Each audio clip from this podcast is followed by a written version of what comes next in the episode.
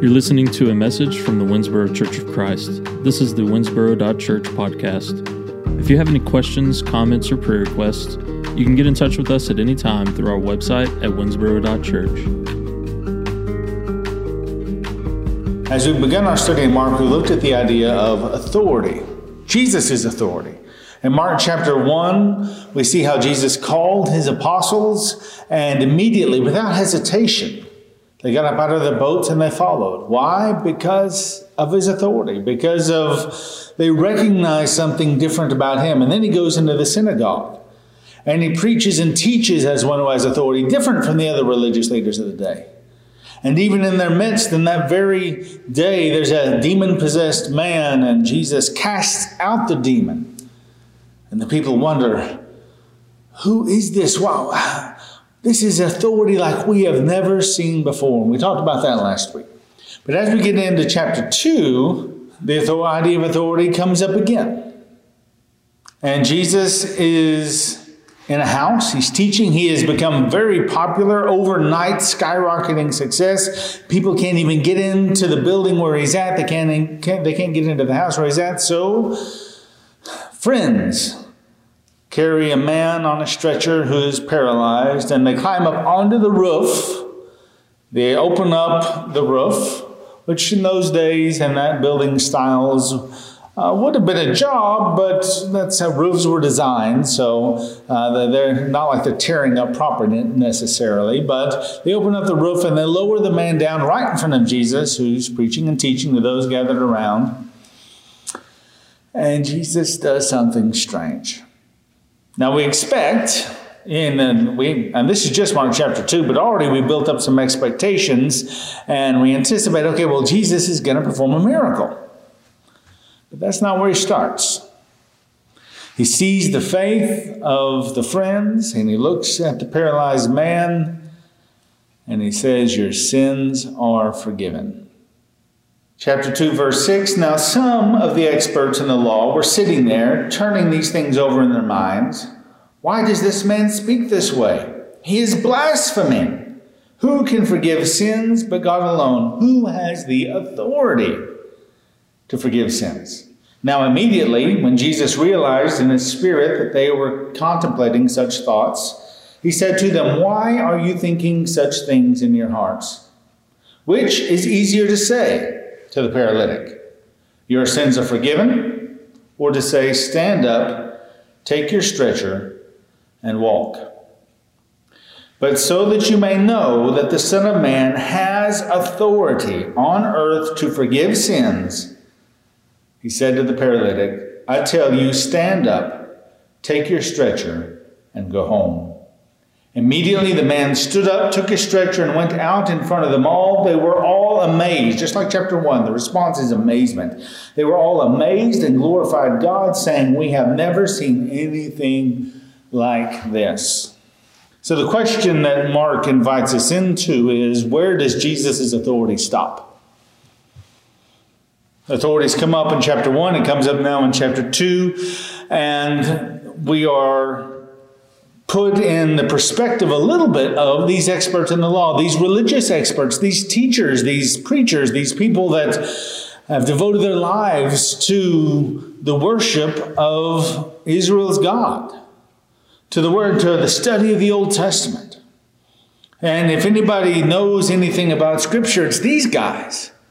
And they're sitting there and they're listening to this new rabbi who's come on the scene, and he's pretty impressive. As we see in chapter 1, he he gets an immediate following. He's teaching and preaching with authority that they've never quite seen before, and he's even driving out demons. Where does this authority, how far does it go? And Jesus looks at the man, looks at the friends, and in the eyes of the scribes and the experts in the law, he oversteps his authority. He goes too far. Oh, you can do good things, you can impress people, but forgive sins? And they're thinking to themselves, wait a minute, whoa, whoa, whoa. Who can forgive sins but God alone? That is an amazing question. And Mark is setting us up for an amazing answer. It's a, it's a not a bad question. And Sometimes we see the teachers of the law and the experts and the Pharisees and Sadducees and the religious leaders, we see them in the gospel accounts as having unfair questions or trying to trap Jesus. And here I don't we're not there yet. We're going to get there, but we're not there yet. This is an honest question. And it's a question honestly I would have arisen had I been there. Wait a second, what did he say? I mean, he's done some cool stuff, but did I just hear that right? He says, Your sins are forgiven? Well, I'm not, I don't know if I'm comfortable with that. And that's exactly what these experts in law were saying. Wait a second, this, this goes too far. We've been impressed with his authority, but now he's stretching. That was their thinking. And they asked the question that Mark invites us to ask with them. He says, who can forgive sins but God alone? Well, Jesus says, which is easier? To tell this man, your sins are forgiven, or to tell this man, stand up, walk, take your mat, and go home. And as a show of how one can be indicative of the other, how his authority is proven in miracle, and that authority then extends beyond just the miracle. He says, So you know that I do have this authority, that I can forgive sins. He says, Stand up, go home. And he stands up in the midst of them all, and he walks out, and the jaws drop, and they're amazed. Because Jesus didn't just forgive sins, he backed it up. And he said specifically, So you may know that I do have this authority.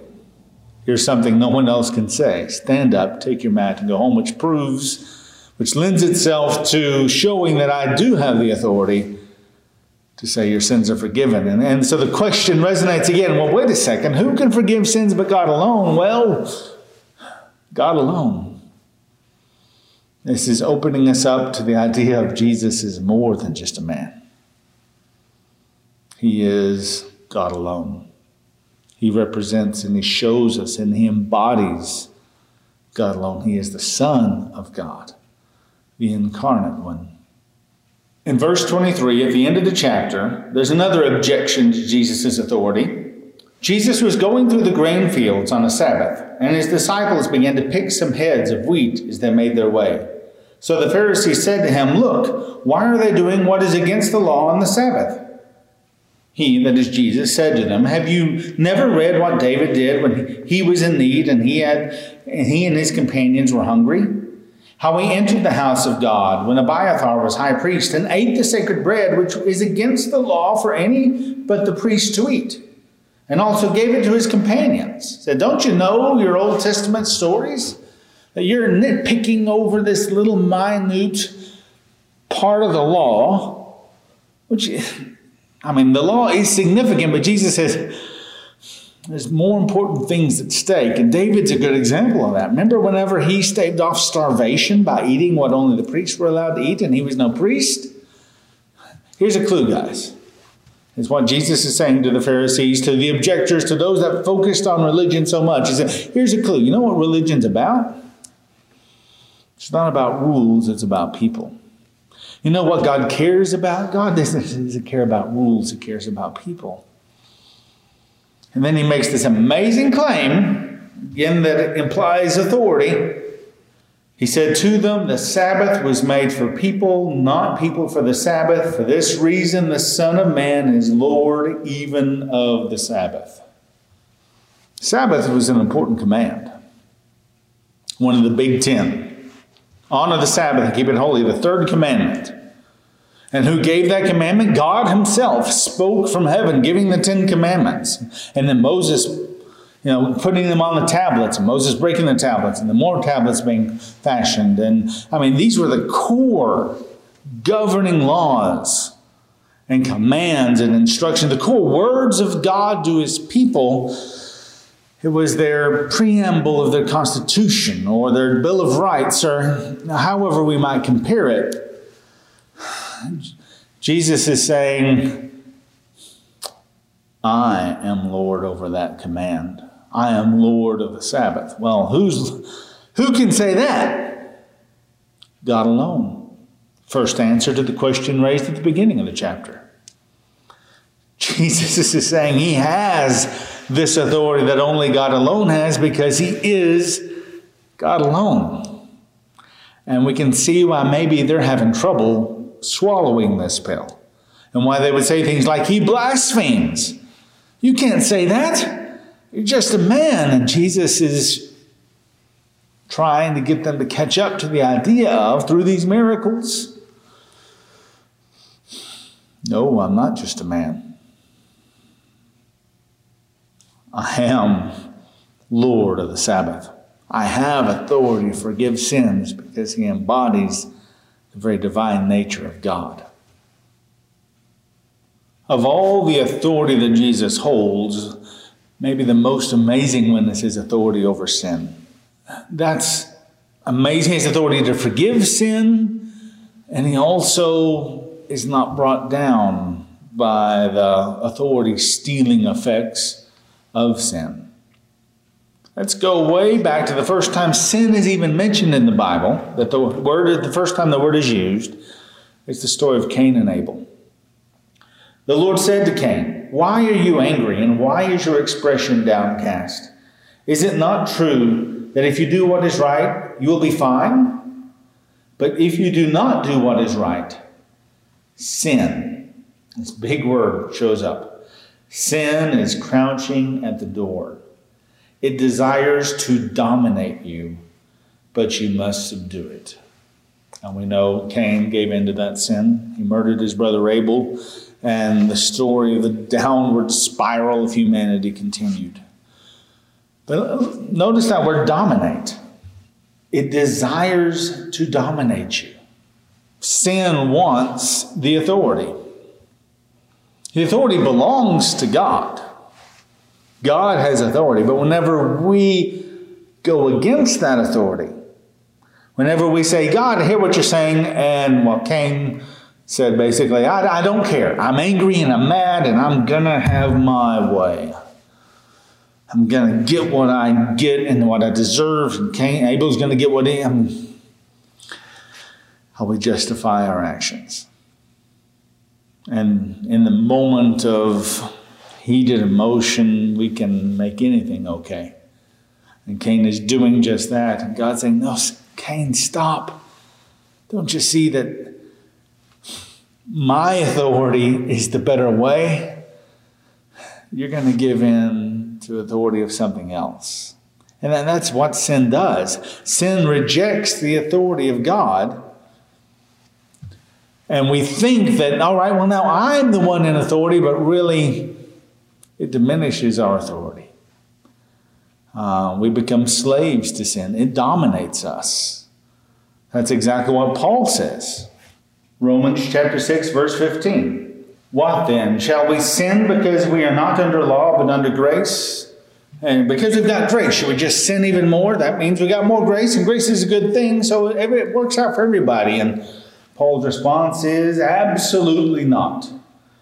Do you not know that if you present yourselves as obedient slaves, you are slaves of the one you obey? And then it's kind of a redundant statement. Uh, well, of course, if you obey somebody, well, that means you obey them. Yes, that's what the word obey means. Uh, and Paul is saying, don't you know that if you obey somebody, you're making them your master? Whenever somebody tells you to do something, if you say okay, then you are submitting to their authority. And he says, we got two choices here. Either you submit, you obey sin, resulting in death, or obedience, resulting in righteousness. You've got a master. You just got to choose which master it is. And we like to think, oh, well, I'm my own master. And Paul says, you're just lying to yourself. Cain thought he was his own master, but really, he was dominated by sin. He rejected God's authority, and by doing so, he held on to the authority of what was wrong. He held on to the authority of what was flawed and broken. He replaced God's authority with something else. And Paul says every time that we sin, we we acknowledge the authority of that sin, but God wants us to acknowledge the authority of what is right, of what is good, of His way, of His righteousness. Submitting to obedience to God, not eating the fruit, not killing our brother. That there is a better way, and God has tried to get us to take that better way all along, but we've taken sin, and what Jesus does is he comes on and says, You don't have to take the way of sin anymore. Jesus has authority over sin. And so, what Jesus can say is, You are no longer dominated by sin. Sin no longer has power over you. I release you of sin's power. He tells this paralytic laying on his mat, Your sins are forgiven. You're free. You no longer have sin as a master you can return to the one who has ultimate authority, God. And of course, by exhibiting the power over sin to forgive it, Jesus is showing he is God. He is God made flesh. He is incarnate. He holds the power of the divine will, of the divine authority to forgive. Power that I do not have power that you do not have. We can forgive a wrong committed against us, but we cannot wipe the slate clean of their transgressions. Only God can do that. So, again, there's a good question by these experts in the law. Wait a second, only God can forgive. Well, yeah, that's exactly right. And Jesus says, Watch this. You're forgiven. Now, get up, take your mat, and go home. Jesus shows that he has authority over sin. This thing that would rob of rob Jesus of authority and rob us of our authority as being made in the image of God and being you know, his children. Eh, sin steals all that. And, and, and this sets us up, obviously, for the cross and the resurrection. How, how does God handle how does the, the, uh, the one with authority handle those who would undermine his authority? Most kings, most rulers, most people in authority punish it, would stamp it out, get rid of it. And sometimes in Scripture we see a God that brings punishment, that brings consequences, that brings judgment against the people that reject his authority, as any king would. But always there's grace, and more grace, and more grace. And when God Himself shows up on the scene, He comes not to judge, but to save. He comes not to condemn, but to forgive. And what that does is that lets out the, all the air in the tire of sin. He sticks the knife, he sticks the knife in sin, or as Colossians tells us, chapter 2, verse 13, and even though you were dead in your transgressions, dead in your sins, sin was your master, and in the uncircumcision of your flesh, he nevertheless made you alive with him, having forgiven all your transgressions he has destroyed what was against us a certificate of indebtedness. And sin saying, I dominate you and I own you and you belong to me now. And, and that, that, that seal that sin had upon us, we're told it's been destroyed. He has destroyed what was against us. A certificate of indebtedness expressed in decrees opposed to us. He has taken it away by nailing it to the cross. He stuck the knife, he stuck the nail in it. And now sin is powerless. How do you defeat sin? God shows us that the most overwhelming way to defeat sin is to offer forgiveness. And that is crazy.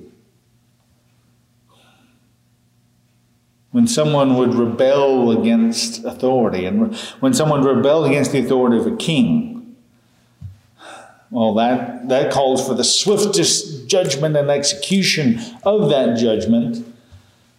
Oh, but God does something beautiful. When we rebel against His authority, God even comes down to earth, showing He still has that authority. Well, what about sin? What are you going to do with sin? It's where we're headed. Mark's given us a little bit of a teaser here in chapter 2, but ultimately, Jesus came to forgive. And the good news is that He's the one who can forgive. Anybody else says you're forgiven, it's just words. Jesus shows it's not just words with Him. When He forgives, it's real. And I hope we take that in. I hope I take that in. Because we can doubt. Am I really forgiven? As surely as this man stands up, takes his mat, and walks out of that door, and the people are amazed, as surely as that happened, Jesus' forgiveness of us is real. Those words ring true. That if we surrender to Him and follow Him, and rely on Him. His forgiveness is waiting and it's permanent and real forgiveness. We can know because He has the authority to forgive. And of course, He even suffered and died to secure that forgiveness. And it's all bound up in this authority that He is God Himself. Anybody else who tried to do it would fail, but Jesus himself carries with him the full authority of God because he is God. He is the answer to the question. He is the one who can and does forgive sins. And I can look at the long list of sins in my life, and the, even the ones that I struggle with now and know that I'll keep struggling with tomorrow. Jesus looked at me laying crippled on my mat, unable to help myself, and says, Your sins are forgiven. Be free of them. Stand up, walk away from them, leave them behind. I've got them. That's the good news of Jesus Christ.